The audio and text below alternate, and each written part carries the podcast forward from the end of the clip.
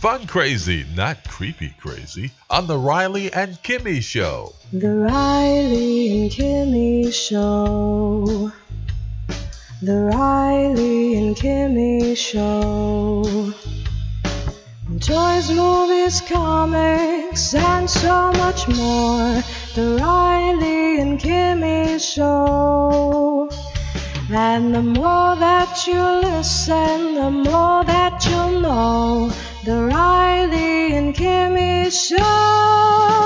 And welcome to this episode number 1005, a Tuesday edition of The Riley and Kimmy Show. Right next to me is... Kimmy! I got one name, Kimmy! Hello everybody. Hi! Hi, I am your host, Patrick Riley. Quite a good scene, isn't it? One man crazy, three very sane spectators. And Kimmy is one of those sane spectators. Welcome to the episode, Kimmy. Why, thank you.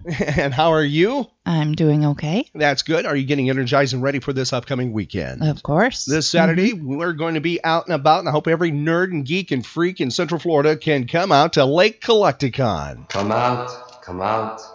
Wherever you are. That's right. Lake Collect-A-Con, Mount Dora is where we will be. This is a place for comic books, sports memorabilia, Hollywood and toys and collectibles and things like that. Buying, selling, and trading will be happening all at Lake Collect-A-Con. If you're looking to get some comic books for your collection, this is the place to go. If you're looking to sell your comic book collection, this is the place to go. If you're looking for some lunchboxes, toys, and things like that, this is the place to go. And even autographs and things like that. I think there will be an autograph person there. I just have a strong feeling, Kimmy. I think you know who I'm talking about. I do. I think he'll be there. And... there's also celebrities, Kimmy. Hollywood on hand. Lana Wood will be there. Sister to Natalie Wood is at Mount Dora's Lake Collect-A-Con. I'm sure she has some stories to tell, especially about maybe being on the set of a James Bond movie and being a Bond girl. I know she has a lot of things to talk about. And other celebrities, too, including from the comic book world, George Perez will be there. Be able to get something signed by George. George is sketching, by the way, too, so be sure to get to Lake Collect-A-Con early. Doors open at 10 o'clock, runs till 4, and I'm not kidding about that. There could be lines. I'm not talking about the gigantic lines like at a very huge 3-day convention in a major metropolitan area. No, but I'm talking about some lines. So you don't want to be, cut off. You don't want to miss out on, meeting George. So get there early, starting at 10. This will be a more intimate setting to meet George than some of the other locations I was kind of referring to, those big 3-day type cons. And once again, starting at 10 o'clock, that is when you can meet George Perez. I'm going to call him royalty, other comic book royalty, is Chad Thomas, known for his work on Teenage Mutant Ninja Turtles. He is a cartoonist. That's what he calls himself. You can find out why, too, by the way. We have an interview just that we did earlier with Chad. You can find out why he calls himself that. That's available on our website at rileyandkimmy.com. Also, Rob Guillory, known for Chew, co-creator of Chew, and has done some beautiful other work as well, will be on hand too. He loves to talk about comic books, one of the nicest guys you could ever meet on planet Earth, and we have a previous interview with him as well available on our website at rileyandkimmy.com. The Madman will be in the house. That is artist Chris King. He's there bringing his gigantic paintings. He is a painter. He's also he does sketching and things like that as well, but he's known for his paintings. He has his 5 foot by 40s. He'll be there, and there's a beautiful illustrator. I think that's what he calls himself. Maybe we can find out in a little bit. That is Jon Pinto. Jon Pinto will be there. We have just a ton of his work in our studios and throughout our Bat Cave. Nathan Zerty, who we have as well, a beautiful pinup artist and just has gorgeous work. He's there. Artist Humphrey Ching is there as well. If you love Batman, you got to check out Humphrey Ching. Those are just some. There are more that will be there on hand, including former Marvel editor and Malibu Comics editor, writer, and a brother from another mother, that is Roland Mann, will be there as well. That's just some of the guest list at Lake Collect-A-Con, Kimmy. I know. Just a ton of fun there, people to meet. Also a cosplay contest, $100 participation prizes. Adult category, let's see, that's for 16 and above. Kids category, 15 and under. They have a preview to the contest at 2 o'clock, and then they have a parade as well. I'm not kidding, a parade that goes in the convention. It's very unique, and the show promoter just loves doing it. He's like the right up front there. He needs to be in a cheerleader kind of outfit with a baton. Needs to have a baton. Yeah. He needs that. Auctions and raffles going on. Stan Lee, Marvel autographed, also George Perez sketch item, Jason Fabok Batman poster, Adam West Batman autograph, and much more available. This is a fun event for the entire family. Please check out more about Lake Collect-A-Con at LakeCollect-A-Con.com. And not that long ago, or maybe it's been a little while, I can't remember exactly when this happened. It might have been the last Lake Collect-A-Con. We spoke with, well, he's been on the show before too, even after that, but we had an interview where he talks about his background, how he got into illustrating, into drawing, and getting into being at conventions. And that is with artist Jon Pinto. He spared us a few moments of time, and he talked with us about the world of comics and the art. So let's do a interview rewind here on the Riley and Kimmy Show. And then after that, we're going to be testing Kimmy's knowledge in the world of nerdom. That's right, the world of geekdom, the world of pop culture. Here's our rewind interview with Jon Pinto on the Riley and Kimmy Show. Continuing my journey down Artist Alley, I have the pleasure of being in front of one of my favorite artists, and that is Jon Pinto here at Lake Collect-A-Con. John, how has the day been going? Oh, it's a fun day. I always like the small shows. You get to talk to people a little bit more often. You get to interact with the celebs if they're here. It's a little slower pace, but I like that. Plus, I like the, not a garage sale aspect, but not everything's like new, like you'll add a Toys R Us at some modern conventions. I like the old stuff. I always find the shows like this better because I can actually look at the product easier. Does it work that way for you, for people? I mean, the bigger shows, is it harder for them to see your stuff because there's so many people moving in the aisles and there's this massive herd moving through? Oh, yeah, absolutely. Yeah.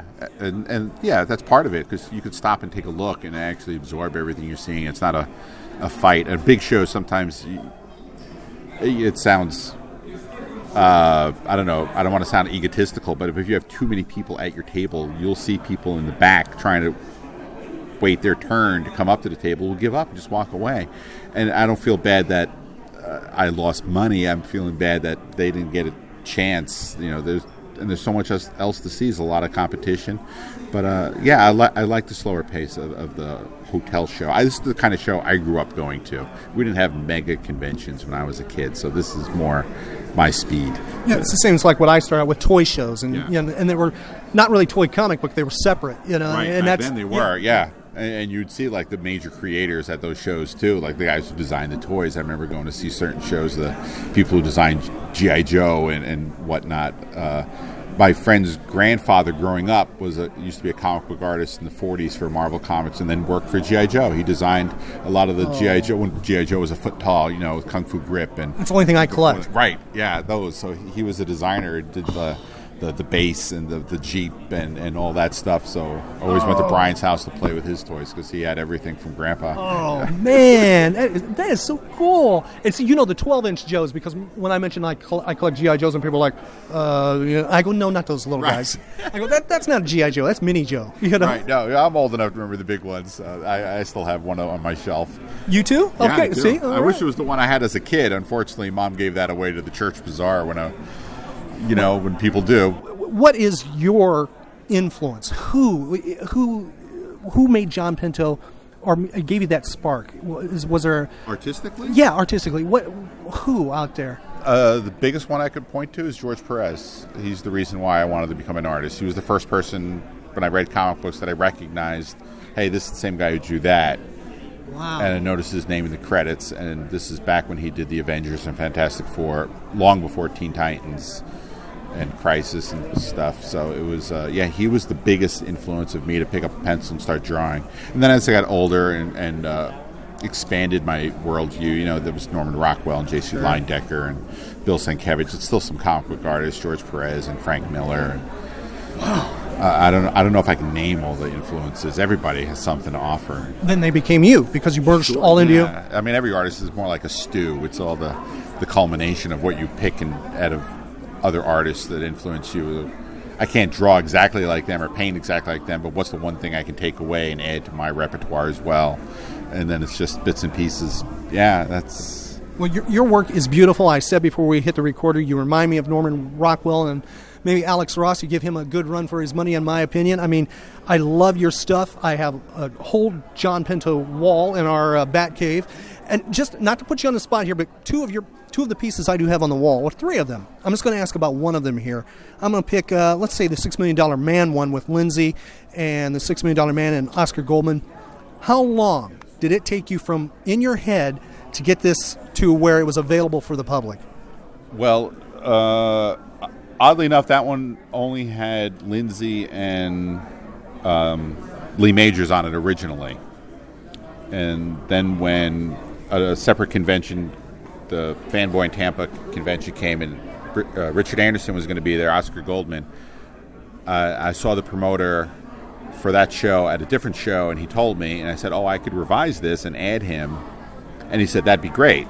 So that's what I did. So there was a gap between two and the third. Not fair. Then I'll ask a different one. Ready? All right. Because I collect Adam West. I collect 66 Batman. How long for the Bat Dance Adam West? About 6 hours. What?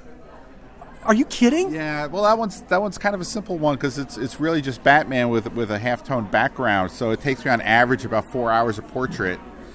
So you know that one was. It's not overly complex. It's Batman.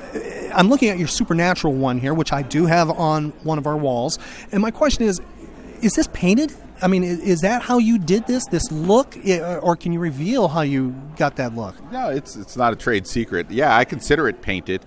I know there's naysayers out there, but just because it's painted digitally, I don't feel it's any less painted. My method is still the same. I mean, it still takes drawing, line, form, composition, whether you're using watercolor or oils. Digital's no different.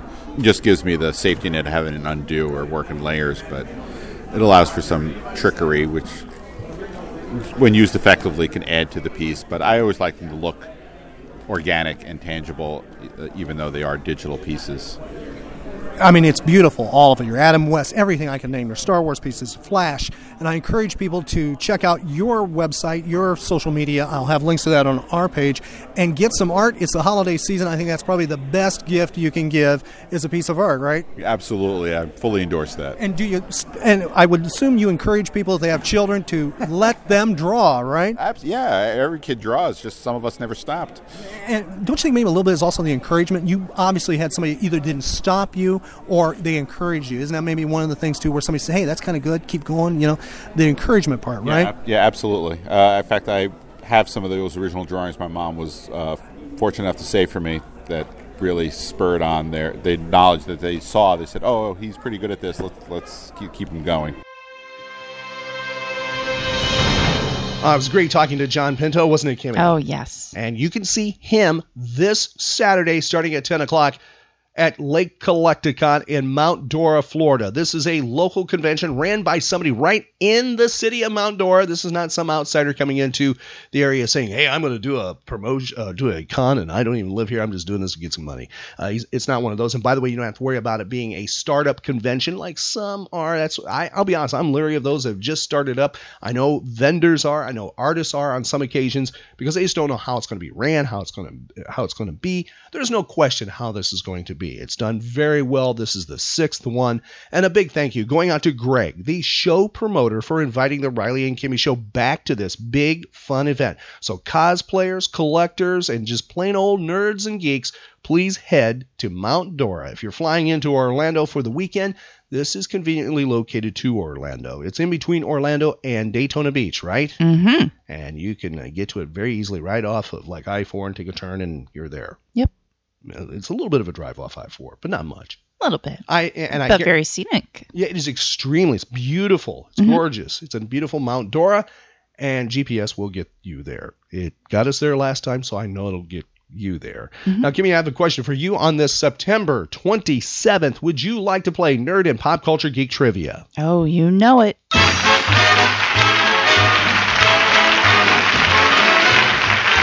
Here we go, Kimmy. We're going to test your knowledge on some things pop culture. No mathematics, I guarantee that. No geometry, no geology, No genealogy either. We'll keep it simple to you here on this episode of the Riley and Kimmy Show. And here we go. It's September 27th, moving over to the Almanac. It was on this date in history, 1954. Pay attention here, Kimmy. I hope you paid attention in the past. I've talked about this. This is kind of a quiz for you. Have you paid attention to the Riley and Kimmy Show in the past? Or did you snooze when I have talked about this? Let's find out. It was on this date, 1954. The Tonight Show made its debut. Tell me the network. And then tell me who that original host of The Tonight Show was. The very first host of The Tonight Show. NBC? That's correct. Jack Paar? Wrong. Jack Paar replaced this person. Kimmy has not paid attention to the Riley and Kimmy Show. I said that he's a madman. And to me, I would love to have met him. I found him very entertaining when he would come on The Tonight Show years later and other shows as well. Multi-talented actor, has starred in things, played in the Glenn Miller Story. But that's not something that really stands out. Also a musician. He could improvise and create songs just out of nowhere. Comedian as well. Multi-talented. Can you tell me who he is? Steve. Ooh, she's getting there. She's there. Steve. His last name's a first name. Oh, it's right there. You can do it. Come on. Look, pull the tongue out. Go, look at the tongue. Come on, pull it. What's it start with? The first letter in the alphabet. Steve Allen. That's right. Steve Allen it is. He was the original host of The Tonight Show in 1954. And he was known for doing Man on the Street interviews way back then. And very cool. I've seen clips of it. No, I was not around for that. For those who listen to The Riley and Kimmy Show that do remember it when it first aired, boy, you are old. But thank you for listening. You know, no, I'm kidding. Actually, a relative of mine does remember that. And boy, he is old. And he does listen to The Riley and Kimmy Show. But he does, you know, he told me stories about this, and I saw I've seen clips of that. And actually, the person started me out in broadcasting, my mentor, who worked in Hollywood at one time, did some work with Mr. Allen, and he just raved about him and encouraged me to watch anything I could to devour, because he was just great doing improv and, you know, interviews just out of nowhere, doing these man on the street. And some of them were bogus and crazy gags, but some were real. He was dealing with some real wackos. It's kind of cool. So on this date, Kimmy, 1970, the original Amateur Hour. I do not remember this thing. And matter of fact, I have come across it.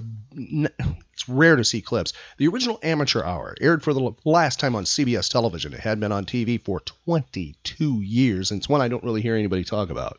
You know, you hear about other shows and stuff like that. You even hear about Gong Show, which wasn't on that much, you know, but that's one that just don't really hear about. It was 1973. United States Vice President Spiro Agnew said he would not resign after he pled no contest to a charge for tax evasion, but he did resign October 10th of 1973. It was 1989. Columbia Pictures Entertainment agreed to a buyout from Sony Corporation for $3.4 billion. Moving over to celebrity birthdays, Kimmy, Jane Meadows, born on this date, died at the age of 95 in 2015. She was married to Steve Allen from 1954 until his death in 2000. This person having a birthday today, no longer with us, but here is some questions. Not questions. Let's see if you can identify who it is by their pedigree, things they're known for.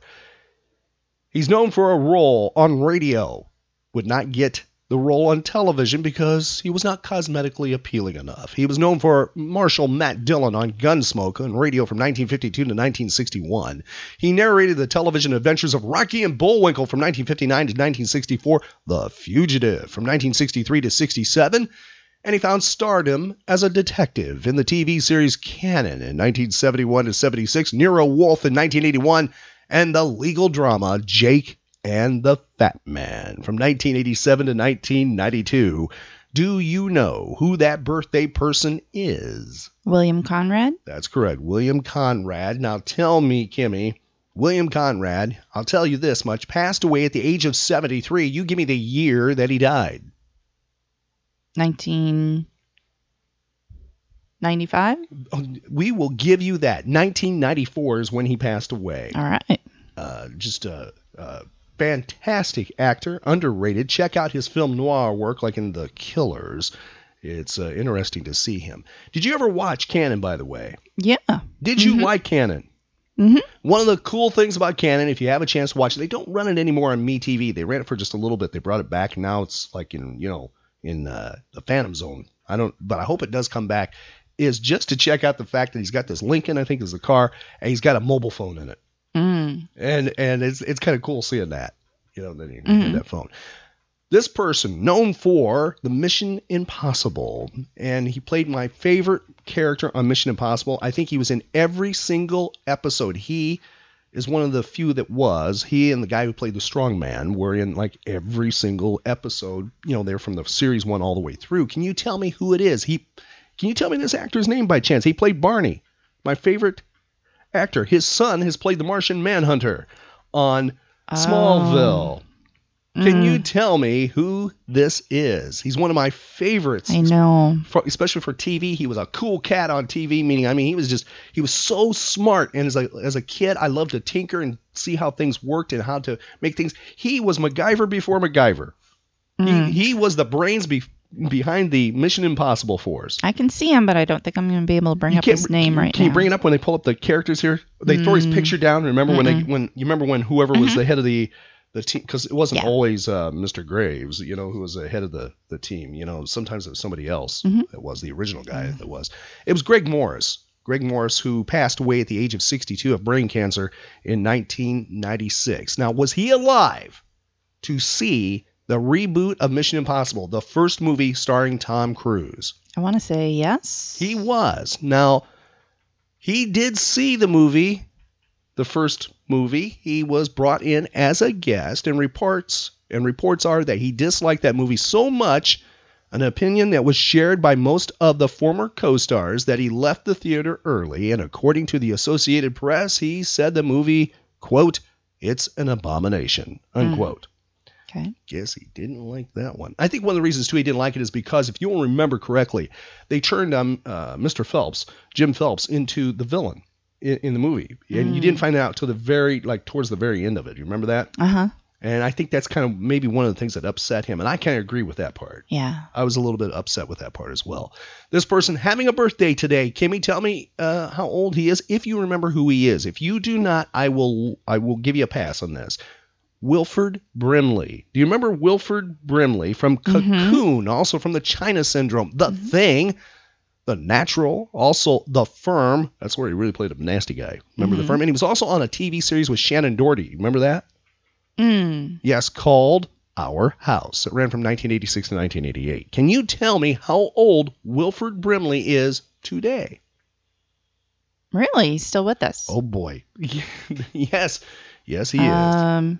Wilford Brimley is still with us. 98. You should have used your safe answer. 88? No, it was closer. He's 82 today. No. He is 82 today. Get out of here. If you look at some of the early works of him, he looked older than what he was. Wow. And that's why, like, if you see The Thing, when he did The Thing in He's always been a crotchety old guy. Pretty much, yeah. You go back. Seriously, the China Syndrome in 1979, he looked older than what he was. And he played a character who had been working at the power plant for a long period of time with Michael Douglas. No, well, Michael Douglas was in it, but who was the lead? Jack Lemmon. Jack Lemmon was the lead, and he'd been working at the power plant with Jack Lemmon for a long period of time. That's interesting. You remembered Michael Douglas, who had a secondary role in that film, compared to Jack Lemmon, who was big player. But Brimley does play a big role actually in the film too, or storyline wise. And he looked older then. That's probably why he got that role as well. So he's always played that kind of guy. Yes, he's 82 today.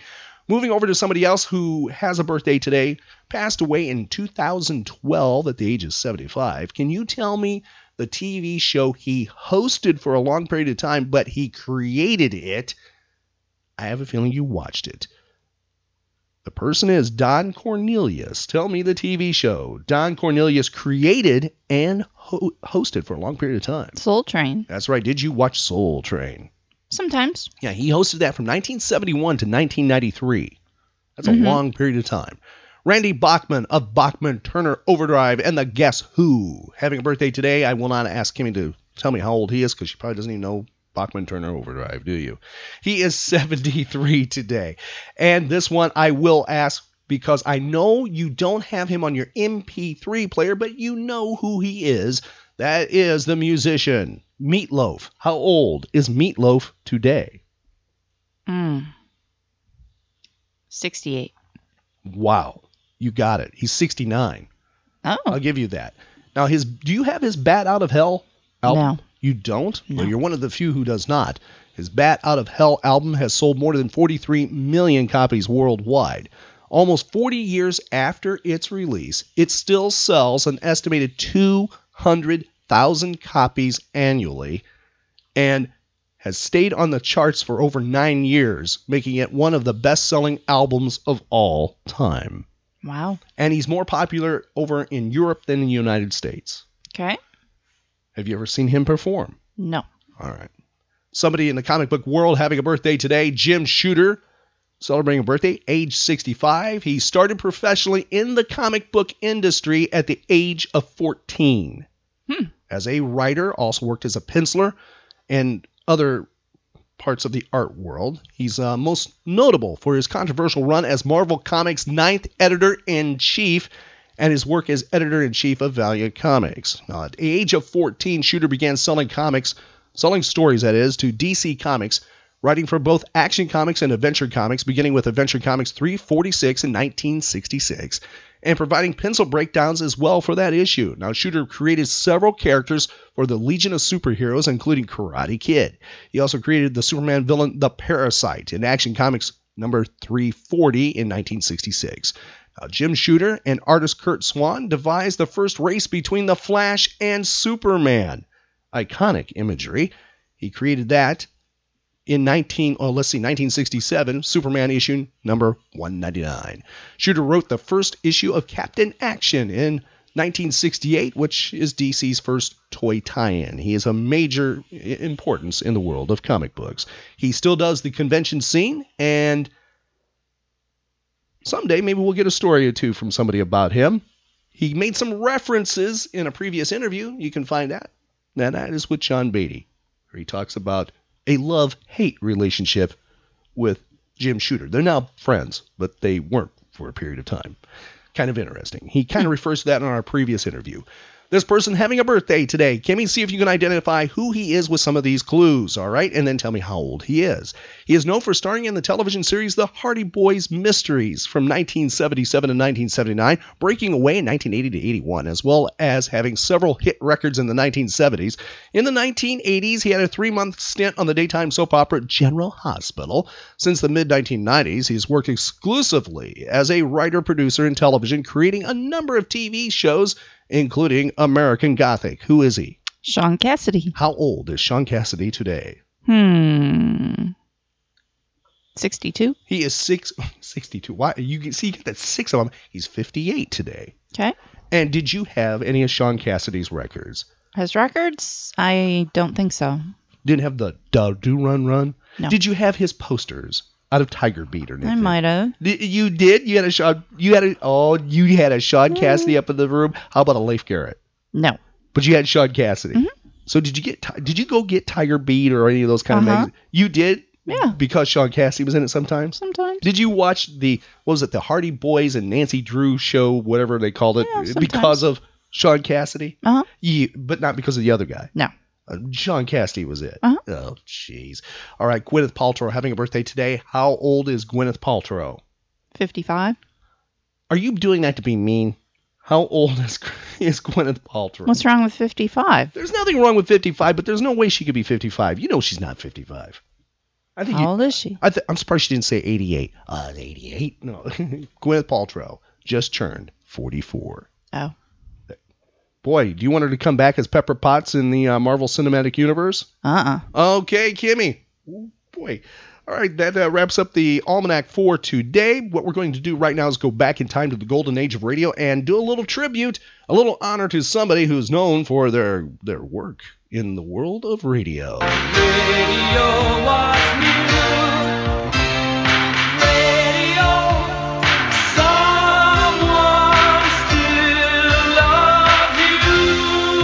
And that's the Riley and Kimmy Show. And whenever we have an excuse to go back in time to the golden age of radio, we take that excuse. Kimmy takes a big drink when we do that, too. Yeah, there she is. Give me a government. That is not me. That's Crypto in the studio. Drinking out of the water bucket. So we're going to go back in time right now to honor somebody whose birthday is today, and that's William Conrad. Now, we're going to do a Western here, and somebody might go, oh, Western, but it's major importance in the world of pop culture. And we're going to play this for a couple of reasons. One, it is great to hear the radio work, the acting of William Conrad. Fantastic storytelling, too, that was done on this Western. And it would go to television, and they would both run at the same time, Kimmy. There was a radio program and a TV show. Different stories, though. And what's kind of interesting is they were both on at that same time, yet the person who made the show famous, William Conrad, who made Gunsmoke famous, did not get tapped for the TV role. That's because they said, you just don't quite look like what Matt Dillon should look like. Originally, that role was offered to John Wayne. John Wayne turned it down, and it went to James Arness. And the rest of that's history. Now, I love the early years of Gunsmoke, the hour versions, that is, not the half-hour versions of the TV show. They're edgy. They borrowed a lot from the radio series as well.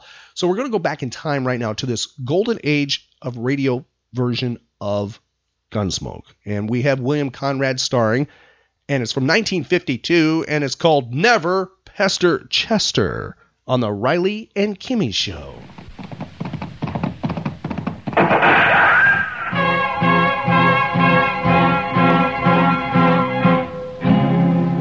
Around Dodge City and in the territory on west, there's just one way to handle the killers and the spoilers. That's with a U.S. Marshal and the smell of Gunsmoke.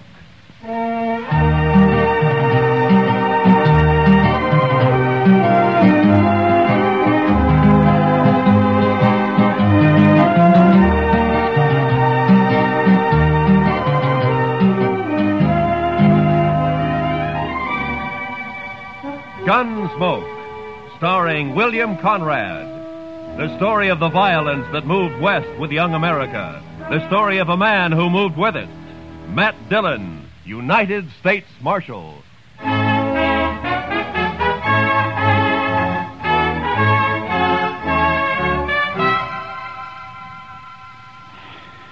Sure is hot today, Mr. Dillon. Yeah. Used to get hotter in Sweetwater, though. Texas? Yes, sir. But I wasn't there very long. No? What'd you do there, Chester? Oh, I was a salesman, Mr. Dillon. Salesman? Well, what'd you sell? Lightning rods. Lightning? Oh. Well, now, they're good things to have, Mr. Dillon. Why, I had a line of lightning rods. Well, now, don't explain it to me, Chester. Too hot. Well, I'll go get us some beer. Maybe that'll help. I don't think I want any beer, Chester. Well, then, why don't you just go take a siesta, Mr. Dillon? I'll stay here in the office. Why don't you just leave me alone, huh? All right, Mr. Dillon.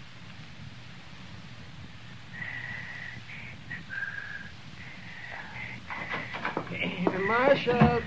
Yeah, what do you want, Doc? A couple of cowboys been feeling their liquor over at the Texas Trail. That's what saloons are for, isn't it? Yeah, they were giving Kitty a bad time. Oh? She got rid of them now. But they're down at the end of Front Street now, making remarks and pestering the town ladies. It just might lead to trouble. Well, I'm not going to walk down there in this heat just to lecture a couple of hard-nosed cowboys. I'll go, Mr. Dillon. Oh, good, Chester. You go, huh? Just tell them to take it easy and leave the ladies alone. Yes, sir, I will, Mr. Dillon.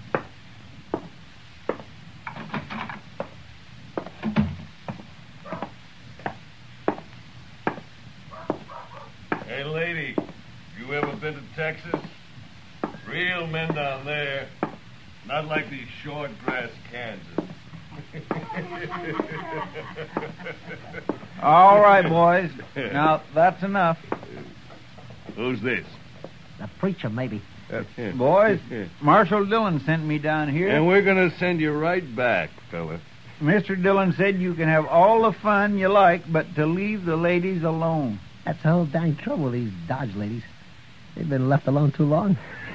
Yeah, what they need is a couple of big-handed Texas men. Look, now, why don't you go over there to the Alfaganza? I'll buy you both a beer. You will, huh? Well, that's mighty thoughty of you, mister. We just don't want any trouble, that's all. Sure we don't. And I got an idea how we won't have any. Wait till I get on my horse here. Stay with our friend a minute, Trevor. Hey, mister, I'll make a bet. What kind of bet? What do you mean? Any kind. You name it. Come on. Well, but I don't... I got him! He spilled his gun, Trevor. Pick it up and grab your horse. Get this rope off of me. Maybe it'll wear off, mister. You're going for a ride. Drag him, Tobo, drag him. Let's go!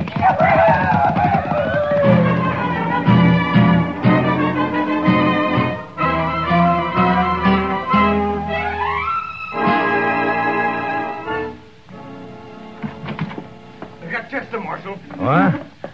What? Who got Chester? A couple of cowboys. The ropeman dragged him out of town. Come on. Well, which way? West. I'm going with you. Hurry.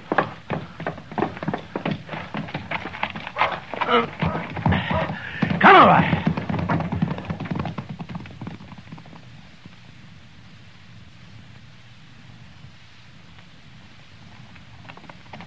There they are, but they're not dragging anything. They must have cut him loose. There he is by that sagebrush.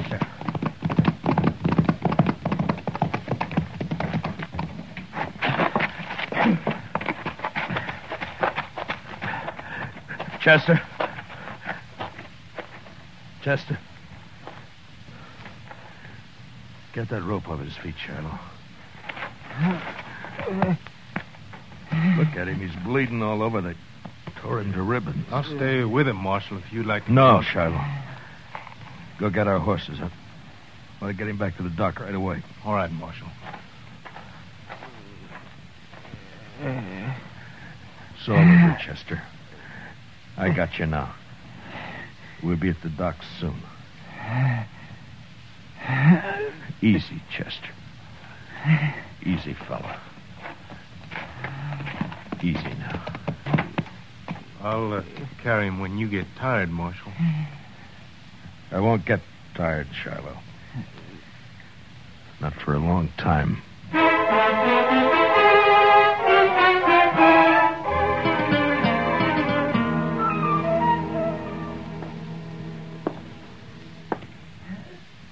Well, Doc?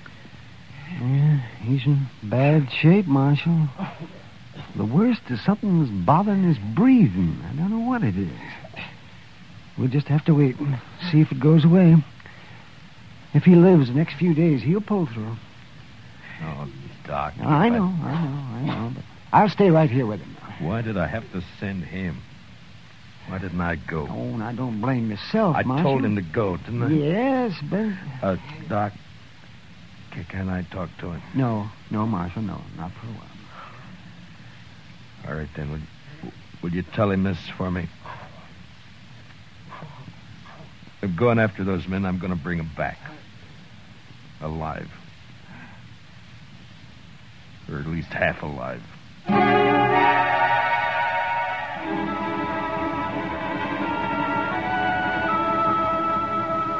In the street outside, waves of heat move back and forth, making things seem unreal. Like Chester lying up there at docks. That seemed unreal somehow. I walked down to the jail, and I went inside, and I sat there for a while. And then all at once, I got up and unbuckled my guns, and I hung them on a peg behind the desk. And I went over to the Texas Trail. I'm over here, Matt. Sit down. Matt, I heard about Chester. How is he? Doc doesn't know for sure. Oh. They were in here bothering you. Who were they, Kitty? I never saw them before. One was a kind of weasel-faced man named Trevitt. And the other? Big man. Real brute. Named Stobo, I think. I see. What outfit, they say? Would it be the Crow Track? Yeah. The Crow Track's holding a herd up the river. Thank you, Kitty. Wait a minute, Matt. Yeah? No business of mine to ask, but where are your guns? It would have been easier for Chester if they'd have shot him and killed him. But I don't see... So I'm not going to shoot them. Chester dies, I'll see him hanged. Otherwise... Otherwise what, Matt? I don't know. But I'm going to bring him back and we'll wait and see. You're taking an awful chance. Maybe. Oh, Matt. Please be careful. Sure. Kitty? Yeah, Matt? Look in on Chester once in a while, will you? Maybe of course I will. Don't worry about him. Thank you, Kitty. So long. Hey, Marshal. What is it, Shiloh? I'll walk outside with you. Marshal, I want to ride after those cowboys with you. No, Shiloh, I'm going alone. But we could use you here at the jail. Here? I'm going to take 2 prisoners. I don't know when or how, but I need a jailer when they come in. So I'll bring them in with you, and then I'll... No. That's something I have to do alone. Marshal, you're a stubborn man. But, okay, I'll do it. Keys are in my desk.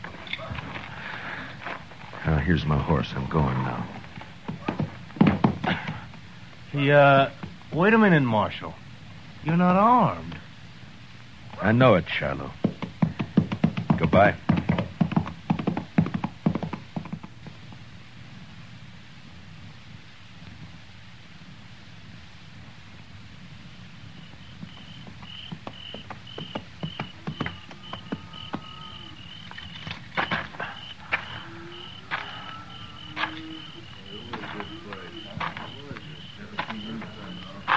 Who's the trail boss here? Where is he? Here I am, and I don't need any riders. Maybe not, but you got 2 riders I need. How's that? Just what do you want, mister? That's the Crow Track outfit, isn't it? That's right. I'm looking for a couple of your men called Stobo and Trevitt. They ain't here, mister. And where are they? They come back this afternoon, picked up the gatherings, and left. Didn't even wait to get paid off. Now, I'm telling you this just because they're no good, and I'm glad they're gone. Which way'd they go? I wouldn't tell you if I knew, mister. I didn't think you would. Who are you, anyway? I'm a U.S. Marshal out of Dodge. That's so? Well, I don't know what you want them for, and I don't care, but... How you going to take them, Marshal? Put salt on her tail? You ought to at least take a club if you're going after that Stobo. He's mean, he's big. Besides being a Texan. Yeah. We've hung Texans up here before, mister.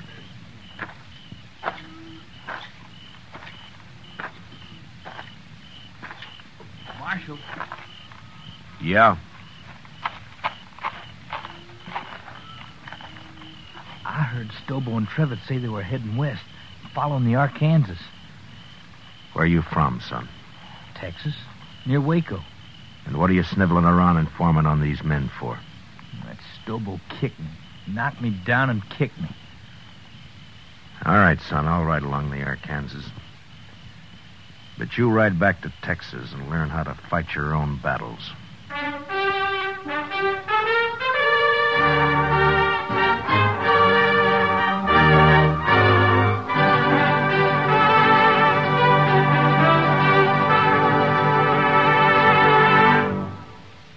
We will return for the second act of Gunsmoke in just a moment. But first, the conventions start next Monday when the Republican Party takes over Chicago. CBS Radio's greatest reporting names and a corps of technical experts manning mobile units and studios covering the convention floor and corridors are all set to bring you history as never before. Whatever happens, wherever it happens, you'll miss nothing when you tune in the conventions on CBS Radio starting next Monday. Now... the second act of Gunsmoke. I cut straight down to the Arkansas and followed it west. I rode close to the water where I could use the sound of it for only my cover. After an hour or 2, I spotted a hobbled horse alone. Stobo and Trevitt must have separated. I got down and followed the animal's tracks as best I could in the moonlight until I caught the dying coals of a campfire on the bank ahead. To one side, I could make out the huddled figure of a man asleep in his blanket. It took a long time to crawl to his head where I saw the weasel face of the man Trevitt. His gun belt lay on a saddle blanket in easy reach. I stood up and heaved it out into the river. And as Trevitt sat up with a snap, I kicked him back. Don't shoot! Don't shoot! You sit up again and I'll smash your skull, Trevitt. Don't kill me. Don't kill me. Shut up. Now, where's your rope? I told you to lie down. Now, where's your rope? Under my saddle there. You gonna lynch me? No. But you may hang legally if you live that long. Now, keep your arms in that blanket and lie still while I get you roped up here. Who are you, mister? Yeah, that'll do it. Let's just say I'm a good friend of a man you dragged out of Dodge this morning. Stobo was in on that, too. It was his idea. He did it. Don't worry. I'll find Stobo. You ain't gonna leave me like this. I'll be back.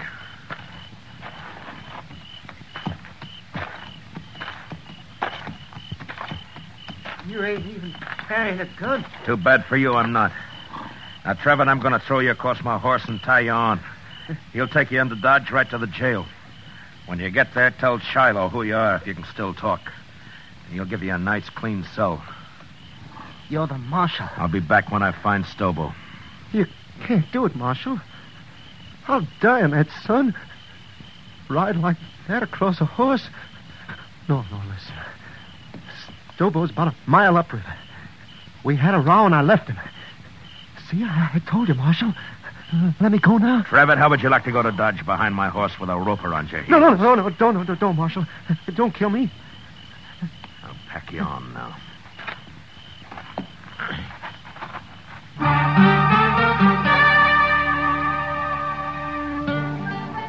I tied Trevitt across my horse and started him off in the direction of Dodge, and then I forgot about him. Stobo was next. I rode west on Trevitt's horse. Dawn was just breaking when I saw him, crouched behind a campfire, cooking breakfast. His horse was saddled and stood nearby. I rode straight up, got down, and walked over.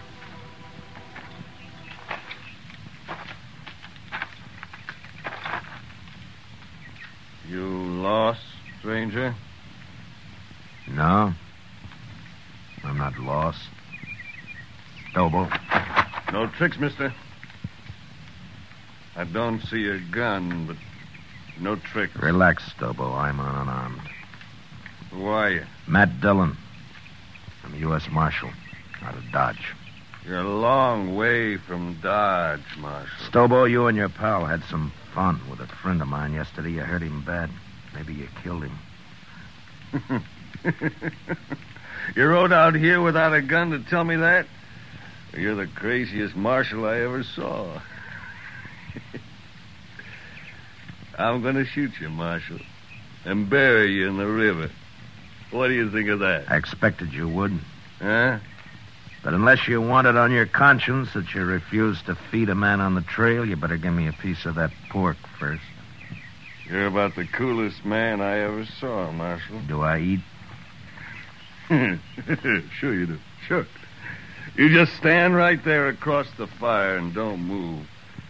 I have to shoot you before you've been fed. I know. It's too bad I only got one dish for your last meal, Marshal. A man can keep sassy on meat alone, Stobo. Yeah, he sure can. Well, looks about done. At least this here piece says you can't... All right, I got your gun, Stobo, so don't try anything. You burn me! You burn me! Just a few coals. It won't hurt you. Now shut up and get on your horse. I'll kill you for this, Marshal. You can't hurt me like that. On your horse! Come on now. Get up there. Now, you just sit there, Stobo. I'm going to throw a noose around your neck, so keep your hands down. There now. Now, you ride toward Dodge. And you do anything I don't like, and I'll jerk you off your horse and drag you the rest of the way.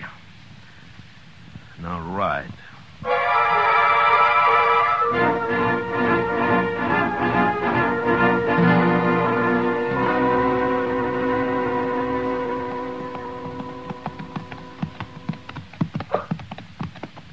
house on the left. You see it? I see it. All right, pull up. Shiloh!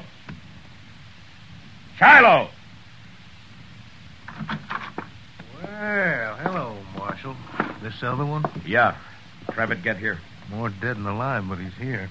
That was rough, Marshal. Real rough. Yeah. Shiloh, how about Chester? Tell me. Doc ain't sure yet, but he's alive. Lock Stobo up. I'm going over to Doc's. All right, you get down. And walk straight or I'll shoot you through both knees.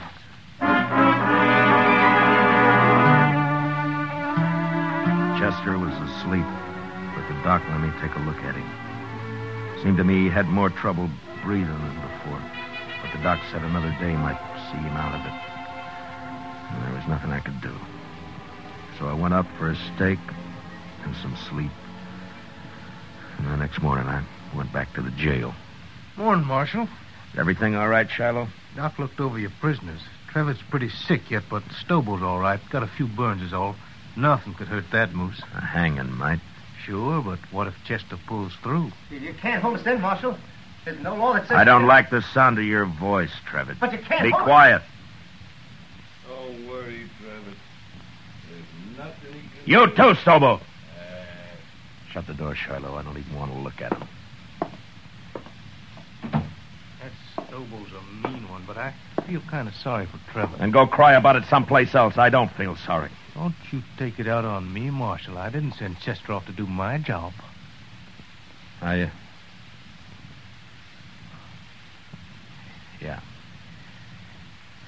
Yeah, you're right. I'm sorry. Go get some breakfast, huh, Shiloh? I'll wait here now. I'll be back later.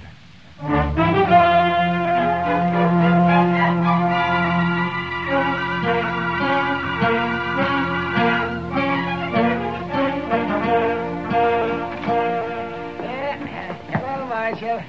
Doc? What is the doc coming? Chester.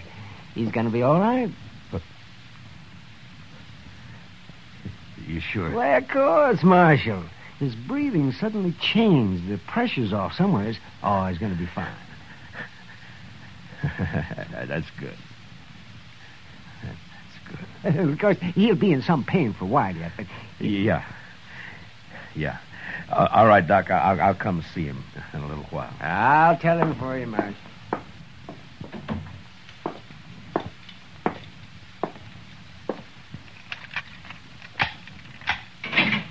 All right, come on, Trevin. Where to? Come on, I said. What's up, Marshal? I'll be back for you, Stobo. Now get going. Come on.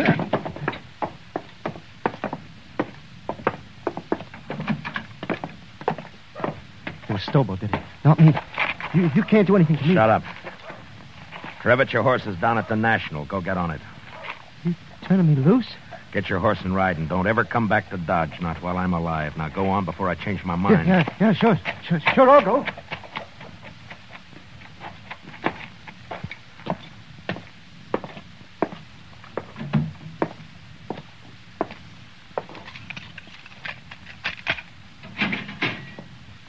You're next, Stobo.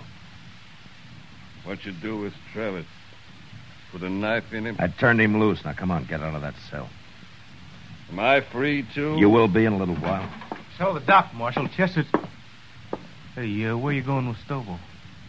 Gonna shoot me in the back, probably. That right, Marshal? I'm gonna do what I should have done 3 days ago when I sent Chester after you. Bring him outside, Shiloh. Let's go, Stobo. Slow and easy.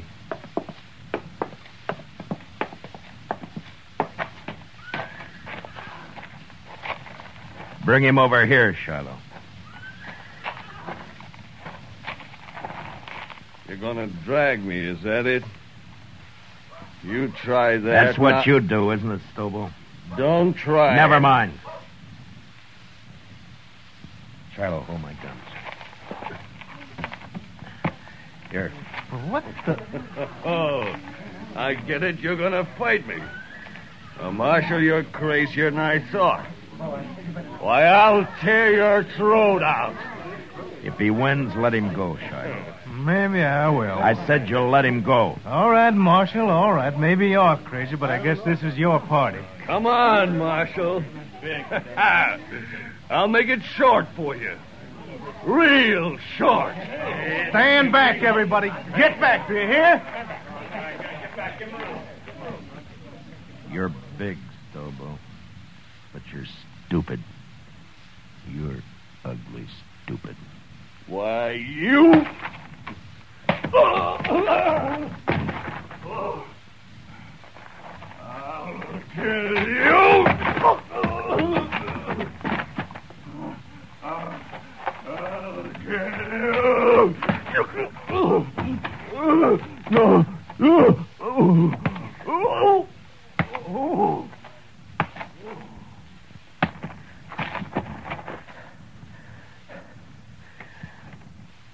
Give me my guns, Shallow. Sure. He don't look too good, Marshal. I'd better get that doc. He's hurt, but he isn't dead. Did you see that? If he can't ride, throw him on a stage. But get him out of here. If I see him again, I'll shoot him.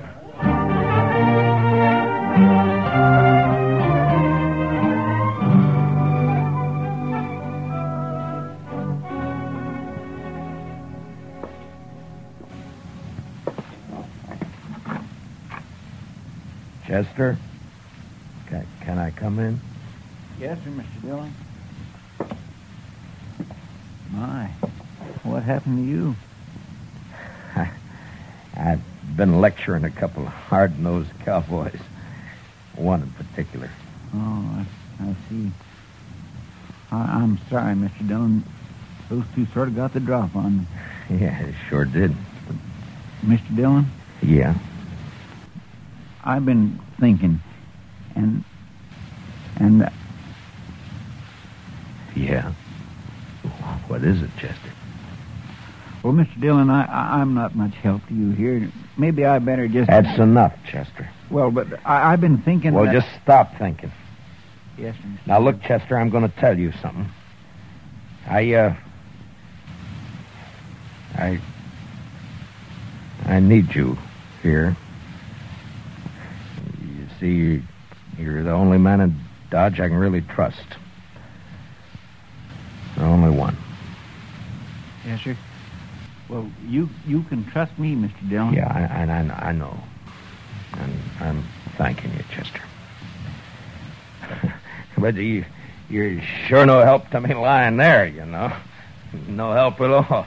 Well, I don't aim to stay here long. The doc says I'll be up and around again. Look, Chester, I tell you what. I'll go get patched up, and then we'll make Kitty come over and fix us some steaks, and we'll have some beer, too, huh? Well, what do you say?